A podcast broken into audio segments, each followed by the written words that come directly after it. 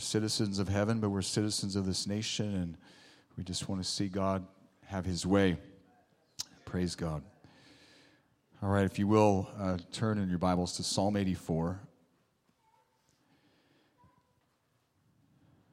Whew, I just feel the Lord's presence here this morning. He's so good. He's so good.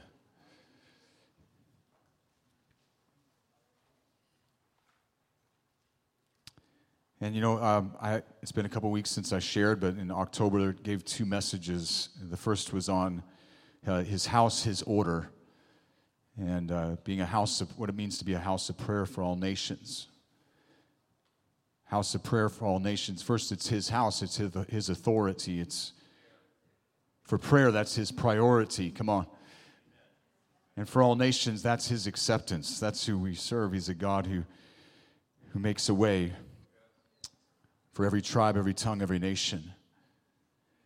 Then later, I preached on wel- welcoming Jesus, the woman, the sinner who came into Simon the Pharisee's home and wept at the feet of Jesus.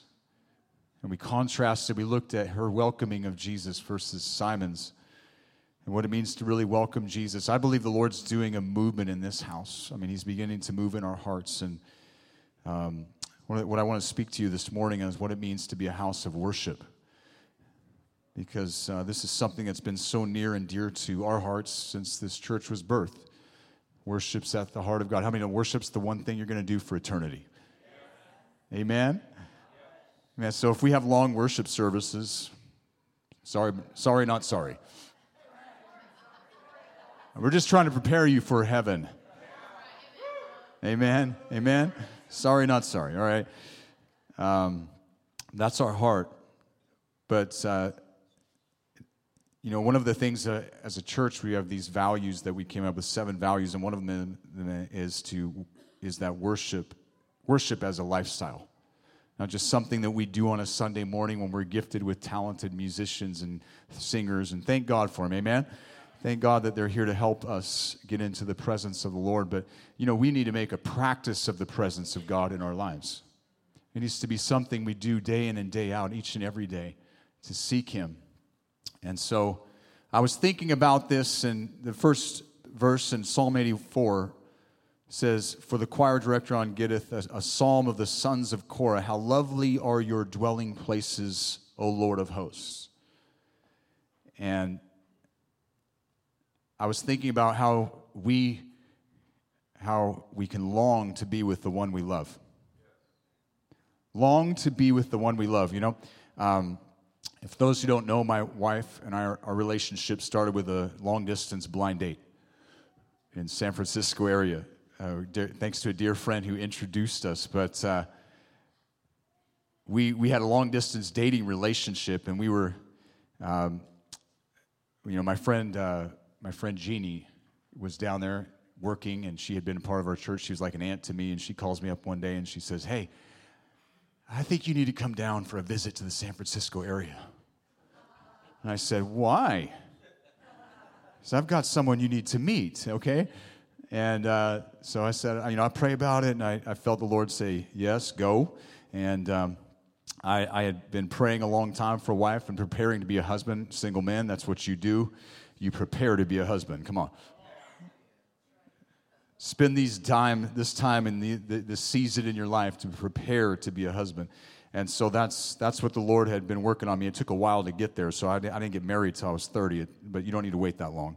Um, but I met, I met Carolyn, and it was love at first sight, and we, you know, our, our, we, we started to have conversations over the phone, and that's how we conversed. And we were, it was 2000, you know 2003 2005 so the first inst, you know miss uh, some, someone remember uh, microsoft uh, instant messenger right? And before we had facetime and all these things we had today we had the first video video messenger. And so that's how her and I would communicate. I'd be on the phone and then we'd have the video going and it was delayed and it was a little bit, you know, it was a little bit glitchy, but that's how we were like, oh, I miss you, you know, long conversations, right? But then we would plan the visits with each other. And it would be like countdown to when we get to see one another again in person. Because how many know it's not the same to just be on the phone or be on instant messenger? You want to be in person. Something about being in the presence of this person. So we, our hearts would long, we would anticipate the next chance to be with each other in person. This longing of our hearts. And so I, I, we would plan trips, we would plan these times together. And when we look at Psalm 84, it's a similar thing. It's the psalmist crying out for the next opportunity to be in the house of the Lord, to be in the presence of the Lord. And so, how many know this longing starts with adoration? See, when you love somebody, then you want to be with them, right? I don't long to be with somebody who I'm not in love with. But this love that we have for Jesus puts in our hearts something that makes us long to be not just in his presence, but in his presence with his people. I thought you'd get excited about that. In his presence with his people, amen? But as we look at this psalm, Psalm 84, it's written by the sons of Korah. And I, as I was studying this, this, this was just such a cool story of the sons of Korah. It's such a story of God's redemption. And I want to share that with you this morning. Um, you know, they wrote 11 different psalms. And as you look at them, they are, they are, they are, their lineage goes back to Korah in the Old Testament. And he did not have a good record, right? and, and, and he led a rebellion against Moses and, and God, and he was he, in one of the first church splits. In, in Exodus uh, and Numbers, it's that, that is uh, told. But being upset, he was upset that they were not chosen to carry out the duties of the priesthood as Aaron and his sons were appointed to do. They basically had, they basically had set up and tear down duty. Amen? Some of our youth team, they're not here this morning, but they would be, we used to like have to set up and tear down the sanctuary every Wednesday night. Amen? But privilege for them to do that with the tabernacle, but that, that wasn't good enough. They were jealous. There was an envy of what, what the sons of Aaron had to, to take care of the duties of the holy place. And so there was this uprising, this rebellion, and Moses rebukes Korah and his followers for their self seeking, gathering themselves against the Lord. But before he did that, I love Moses' heart. As soon as they came with accusations against him, he, the Bible says that he got on his, he didn't say a word, he got on his face before the Lord. He got on his face before the Lord. Before he spoke a word, he, he, he got on his face. And that's why the Bible says about Moses that he was the meekest man alive. How do you lead two million whiners through the desert, right? You got to be meek and you have to be trusting in the Lord. And so he, he has this rebellion, this uprising, and he seeks the Lord and he rebukes them after seeking the Lord. And, and uh, he says, hey, we're going to put this to a test. The Lord's going to reveal who is really holy and set apart to him. And the next day at the tabernacle, the earth, you know, as they came forward, I'll, I'll make a long story short, but as they came forward, the earth opened and swallowed up Korah two other rebels named Dathan and Ab- Abiram and their families. And then fire fell from heaven, consuming the other 250 rebels. That, that was quite a moment. That's a different kind of tent meeting. I'm like, what happened at church today? Well, the fire fell. We're always praying for the fire to fall, that's a little different, right? Okay. Um, but while Korah and those who followed him were swallowed up, the Bible later says, Numbers 26, this is amazing. It says, The sons of Korah, however, did not die. They were part of that new generation who, along with Joshua and Caleb, would cross over into the promised land and see the fulfillment of God's promises in their generation. Isn't that awesome? And then later on, 18 generations later, in First Chronicles 19, we see the sons of Korah carrying out the duties over the work of the service, keepers of the threshold of the tent, and their fathers had been over the camp of the Lord, keepers of the entrance. They are then selected to be gatekeepers in the temple as well as performing various other duties. So this is these are the authors of this psalm and it's coming from them and Beyond their service in the temple, they were also singers who ended up with a legacy of writing these 11 psalms. But we see through these Psalms a different attitude, an attitude of gratitude, of humility, of praise, of worship to our God. That's a, quite a contrast to their malcontent father from whom they descended. But isn't it amazing that God redeems this line and uses them to bring these praises and this encouragement to us this morning? He's a redemptive God. So I don't know maybe what your family heritage is, crazy uncles, whatever it may be. God can still redeem you and use you for his purpose in his generation. Come on. Man, that's good. But these sons show the redemptive work of the Lord. He can redeem a people for his praise, for his purpose. He had to judge their father to avoid his plans being thwarted, but God still had mercy on, their, on his sons. Spurgeon calls this psalm the pearl of all psalms, a sweet psalm of peace. The psalmist begins with this deep appreciation for the places where God dwells. You know, I've been to many dwelling places, but the place where God dwells is the greatest. And he says, How lovely. He can't, it's beyond expression. He said, How lovely are your dwelling places, God. And of course, he's speaking of the temple, but we in this in this dispensation of grace, come on, have his presence with us always. He can dwell with us. His dwelling places are lovely. But here's the question is it home to you? Is it home to you? Verse 2 says, My soul longed and even yearned for the courts of the Lord. My heart and flesh sing for joy to the living God. And some versions will say, My heart and, and flesh cry out to the living God. Whether it's for joy or whether it's a pain of cry, it's a, and it's an intensity. I want you to see the intensity of this cry this morning. Have you ever been gone from home for a long time and you've experienced homesickness? There's no place like home. There's no place to, be, to come home, but it's not just the place, it's the people in the place. It's the people in the place that we long for. And, and so you can, you can feel in this psalm this crying out for, I want to get back to the courts of the Lord. I want to get back to my true home that place where God's presence is. Regardless of being a tent, being a beautiful, elaborate temple, or just where God's people are dwelling in worship to Him, it's beautiful not because of the characteristics of the place, but because He dwells there and because His people are there. The sons of Korah loved the house of God because they loved the God of the house. The sons of Korah loved the house of God because they loved the God of the house. I love it. Marcus, we were I was preaching a couple, I don't know, September or something, and I mentioned this losing the house idea where the Holy Spirit comes in. So he came in and had a t-shirt and said, press in, and on the back says, lose, lose the house.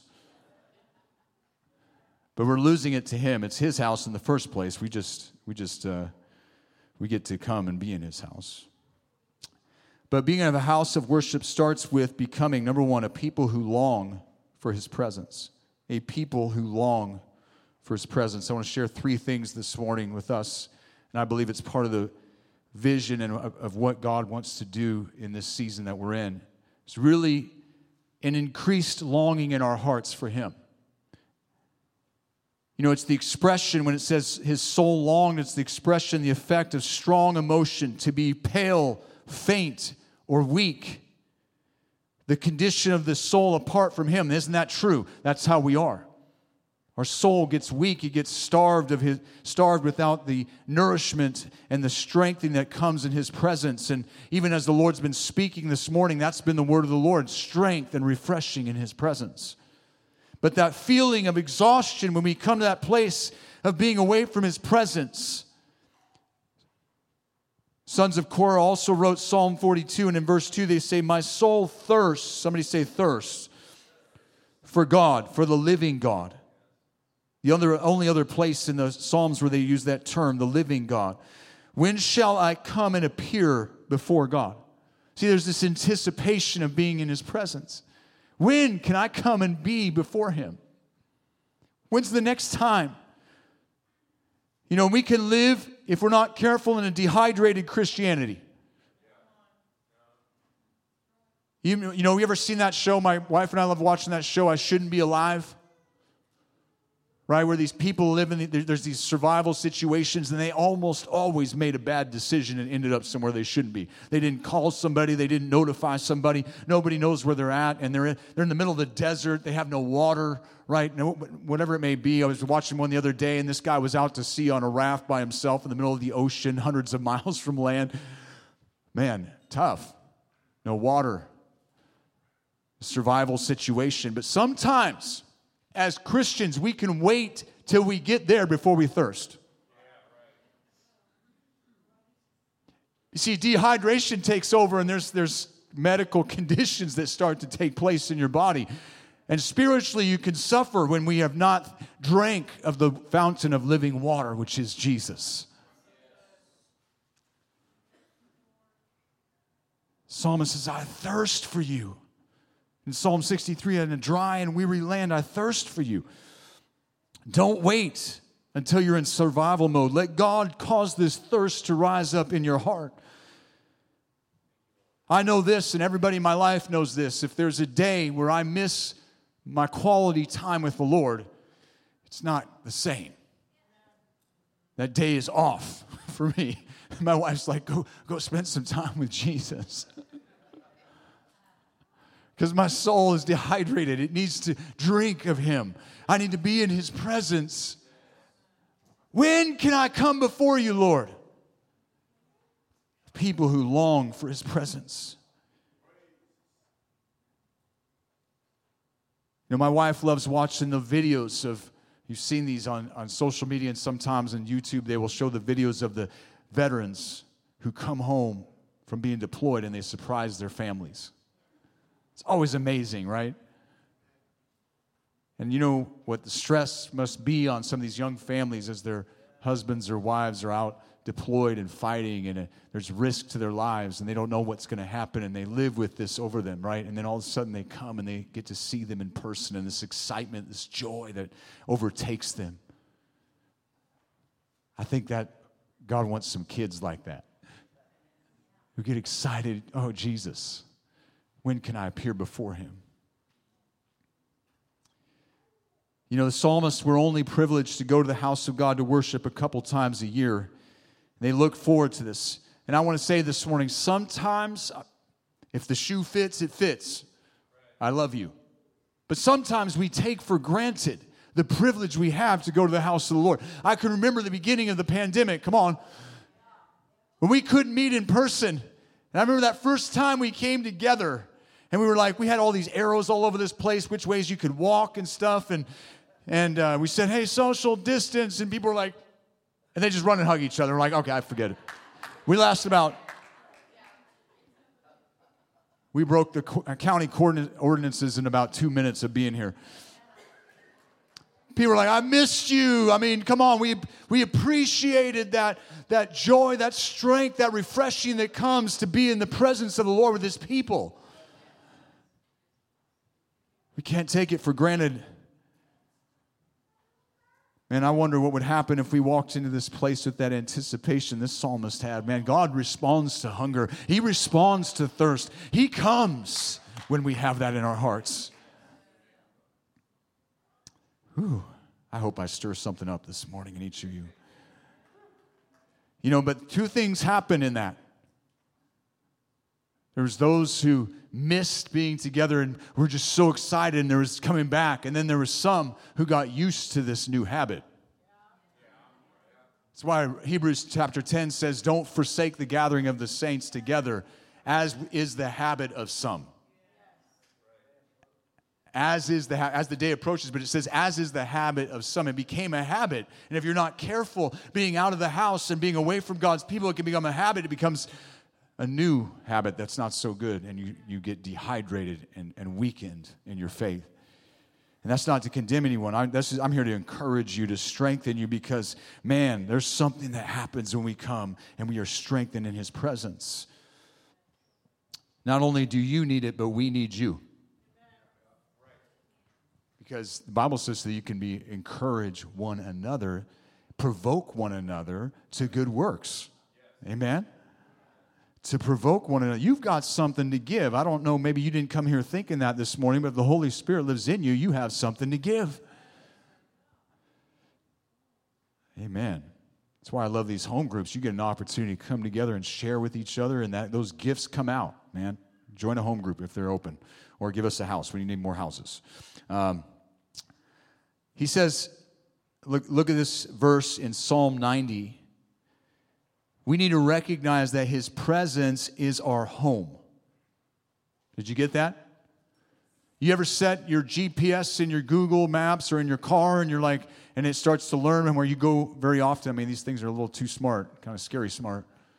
Oh, you go here a lot. This must be home. But, you know, you just type in home and it just figures out your address. But you see, my home is to be in His presence. That's my true home.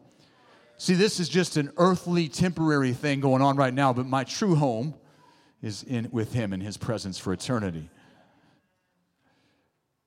So set your GPS, that's the God positioning system, to be where He wants you to be. Psalm 90 verse 1 says a prayer of Moses the man of God Lord you have you have been our dwelling place in all generations. See they were moving around all the time following the fire by night and a cloud by day. They were led by the Lord. But he says, You have been our dwelling place in all generations. He's our dwelling place. Is there a longing? Is there desire in you for Him, for the living God? He says, My heart and my flesh cry out, sing out. You see, we don't come to the house of the Lord for entertainment.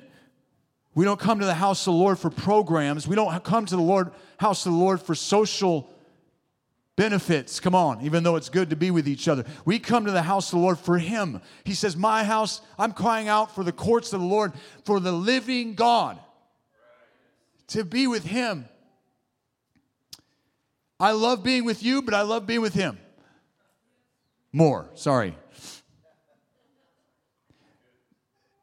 There's a deep hunger for him. That's what this word kind of imply, is implying.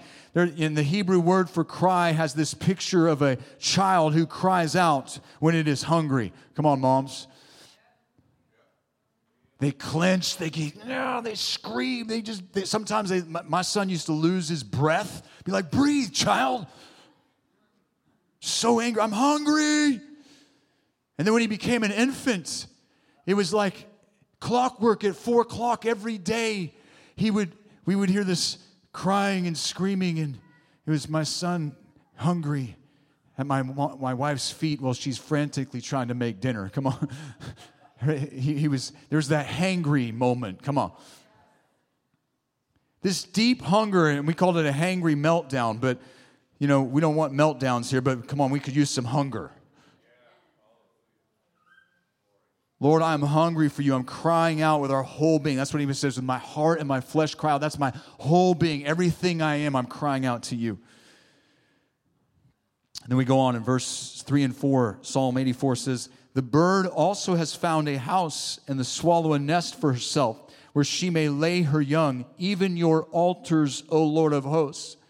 My King and my God, how blessed are those who dwell in your house. They are ever praising you. Selah. Just pause on that because that's what that word means.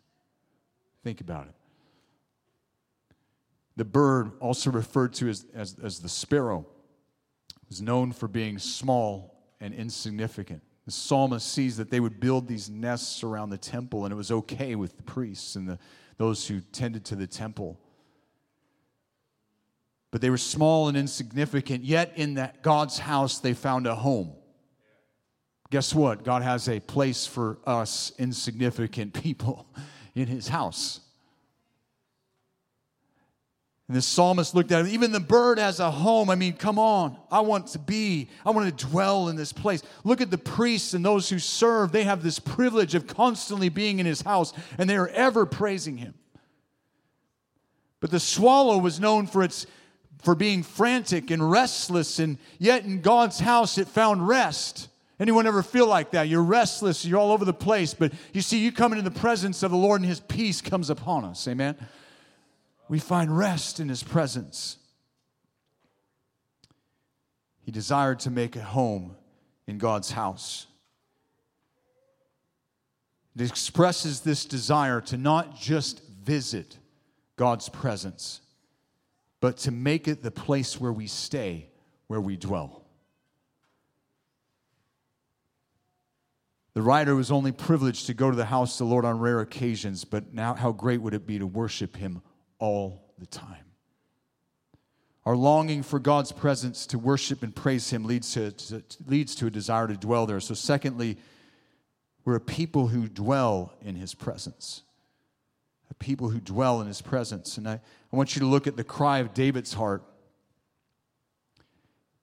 In three different Psalms, he uses this language. He says in Psalm 23 6, the Psalm of the great shepherd, Lord is our shepherd, we shall not want. What, a, what an amazing psalm. But in verse 6, he says, Surely good, goodness and loving kindness will follow me all, somebody say all, all the days of my life. And I will dwell in the house of the Lord forever. Forever. That was his heart. I want to be where he is forever. And then Psalm 26 8, Lord, I have, I love. Somebody say, I love. The habitation of your house and the place where your glory dwells. And then in Psalm 27 4, he says, One thing. You see, sometimes we have too many things. One thing. What if we just simplified a little bit, right? So many things keep me from the one thing. So many things keep me from the one thing. Anyone feel like that sometimes? But I have asked from the Lord that I may I shall seek, that I may dwell in the house of the Lord all the days of my life. There it is again. And what, what is he doing there? He's beholding the beauty of the Lord and to meditate. And you see, in your times with the Lord, whether it's here or whether it's at home or whether it's in your car in your commute or whether it's while you're washing dishes, come on, while you're doing some laundry, you can be meditating on His beauty, keeping those thoughts of Him before you. In the front of your mind.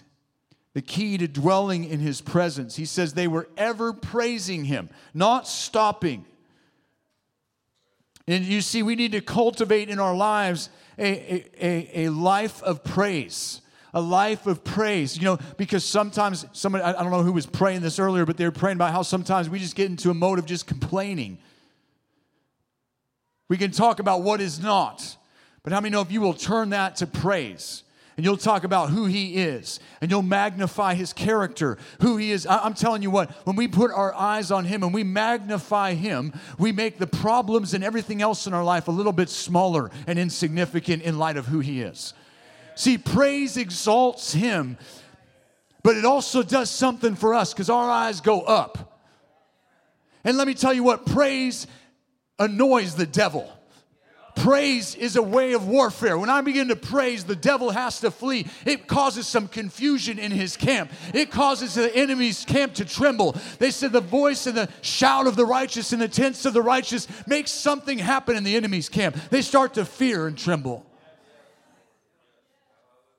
See, it's not just prayer, but it's praise. When I begin to praise and exalt Him, something happens in me. Something happens in Him. He's moved by praise because he, the Bible says He comes and He inhabits the praises of His people. He comes and sits in the praises of His people. It does something for Him, it does something for me, and it does something to the enemy.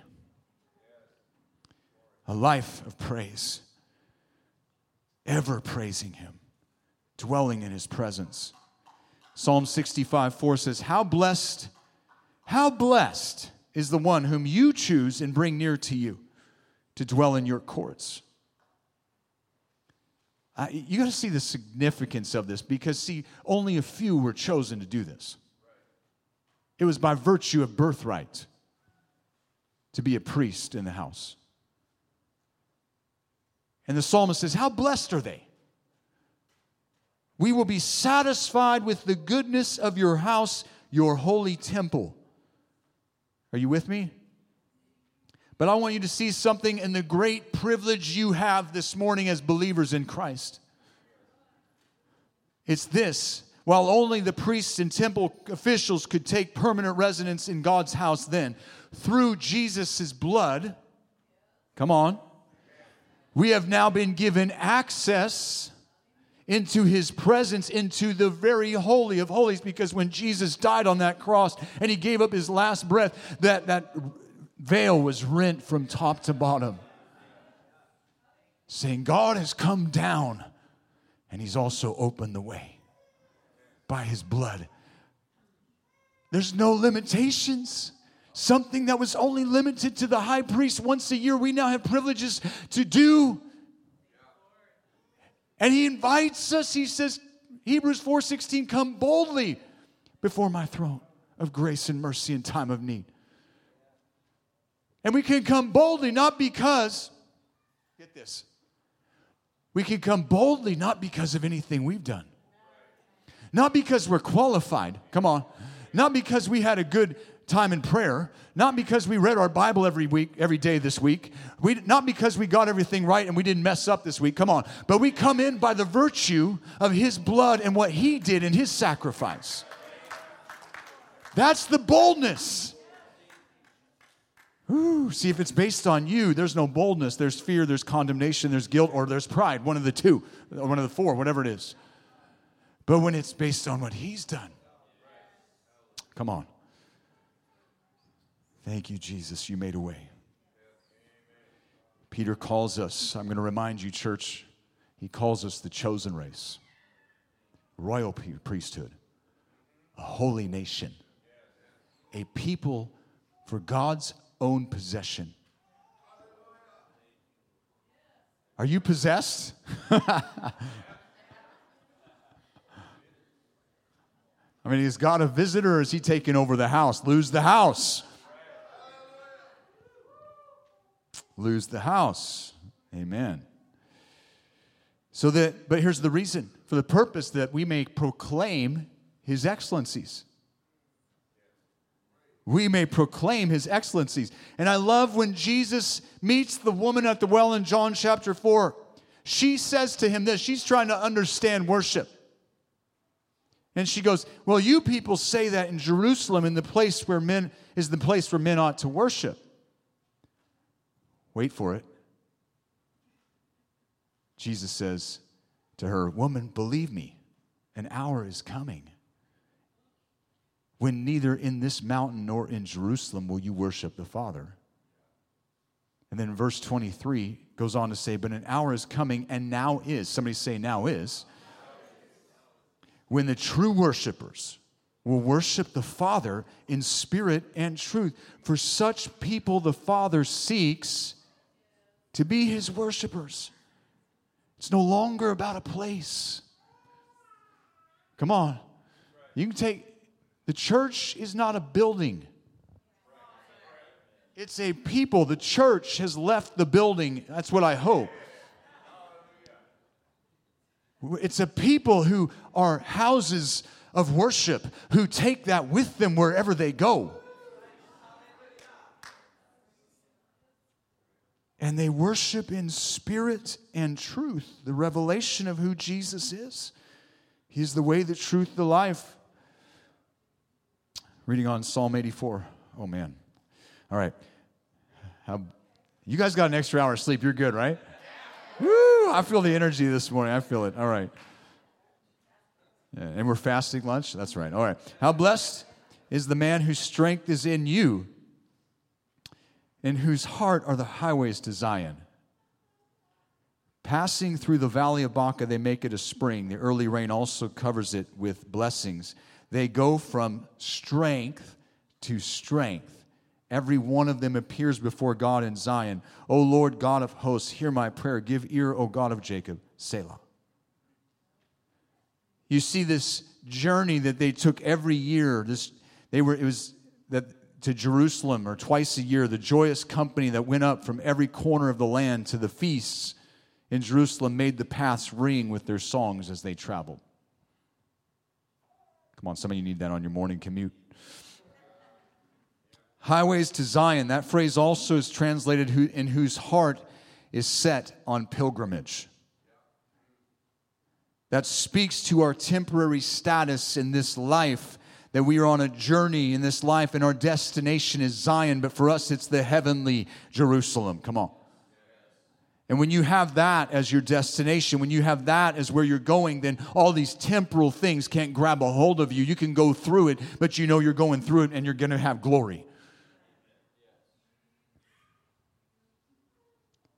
Blessed are those whose strength is in him. I mean, they go from strength to strength, and I want you to see in the path, in the journey of life, right? We need strength along the way. It's like the rest stops that get us through the journey. Those resting places in His presence is where we're renewing our strength as we wait on Him, and we're refreshed to go the next leg of the journey, make that next segment. And we're refreshed in His presence strengthened in a way like no other. Each time we encourage each other, each time we come together in, in, in community and worship the Lord together, we draw strength from Him. And thirdly, being a house of worship, we are those who carry His presence, a people who carries His presence wherever we go. You see, Valley of Baca, while scholars differ on the exact place of this valley, they generally agree that it was a dry, arid place near Sinai. And it's mostly translated the Valley of Weeping. Regardless of what road they took, they would go through some dry, arid places before they got to their destination of Jerusalem. And that's a picture of our life, isn't it? As we go through this life, it's guaranteed in this life, you'll have tribulations and trials, you'll have sorrows, you'll have grief, you'll have loss. But you see, when you carry the presence of the Lord, God can bring a refreshing to those places in your life. God can make something out of those things. And the good news this morning is we pass through. You know, the difference of the presence of the Lord is whether we stay in that place or we pass through. Because in His refreshing, in His strength, He carries us through it. Those things that come in life will either make us bitter or better, but when we carry the presence of the Lord, we can come out better. God will turn all things, He'll work all things together for good because we're called by him and we're love, we love, we're called according to his purpose and we love him. Amen?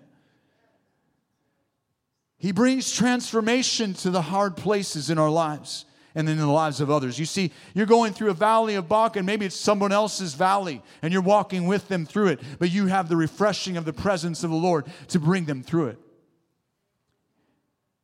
Psalm 30 11 says, You have turned for me and I think this has happened to some people this morning. We need this. You have turned for me my mourning into dancing. You have loosed my sackcloth and girded me with gladness. Come on, church. Just as the early rain turns the desert into a spring, so our faith and trust in Him will turn adversity into a place of blessing because His presence is with us. Amen. And then he says, they will all appear before God in Zion. See, we're reminded of our destiny and where we're going, that we're going to appear before him. First, Second Corinthians 5 says, All of us will appear before him, his throne. But we appear before him when we seek his face and we get in his presence. Can you stand with me, church, this morning?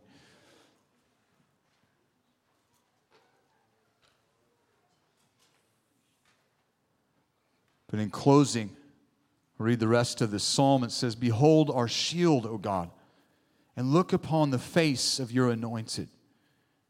For a day get this.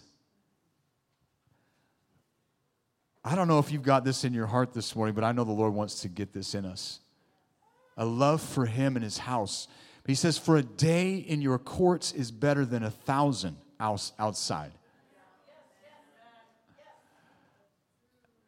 Come on. I would rather stand at the threshold of the house of my God, which is where these sons of Korah stood, than dwell in the tents of wickedness. And this really speaks to the lowest place in God's house is better than the most lavish place in this world.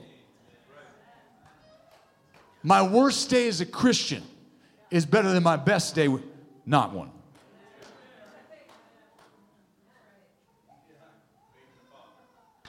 For the Lord God is a sun and shield. The Lord gives grace and glory. You just lift your hands this morning. I just, the Lord's on that. The Lord gives grace and glory. And no good thing, oh Jesus, no good thing does He withhold from those who walk uprightly. Thank you, Lord. Lord, we just thank you this morning. Can we just praise Him? Praise you. We bless you, Jesus. We bless your holy name. We magnify you in this place.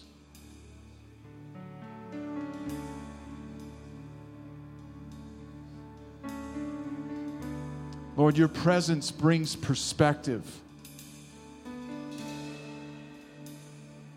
It's our home. Your presence is where we belong. In your presence, there's fullness of joy. I just thank you for fullness this morning of joy.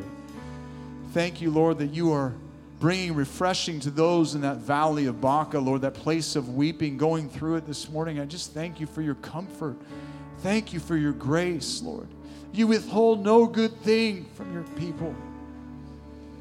That you would give us a heart like the psalmist this morning that cries out for the living God, Lord.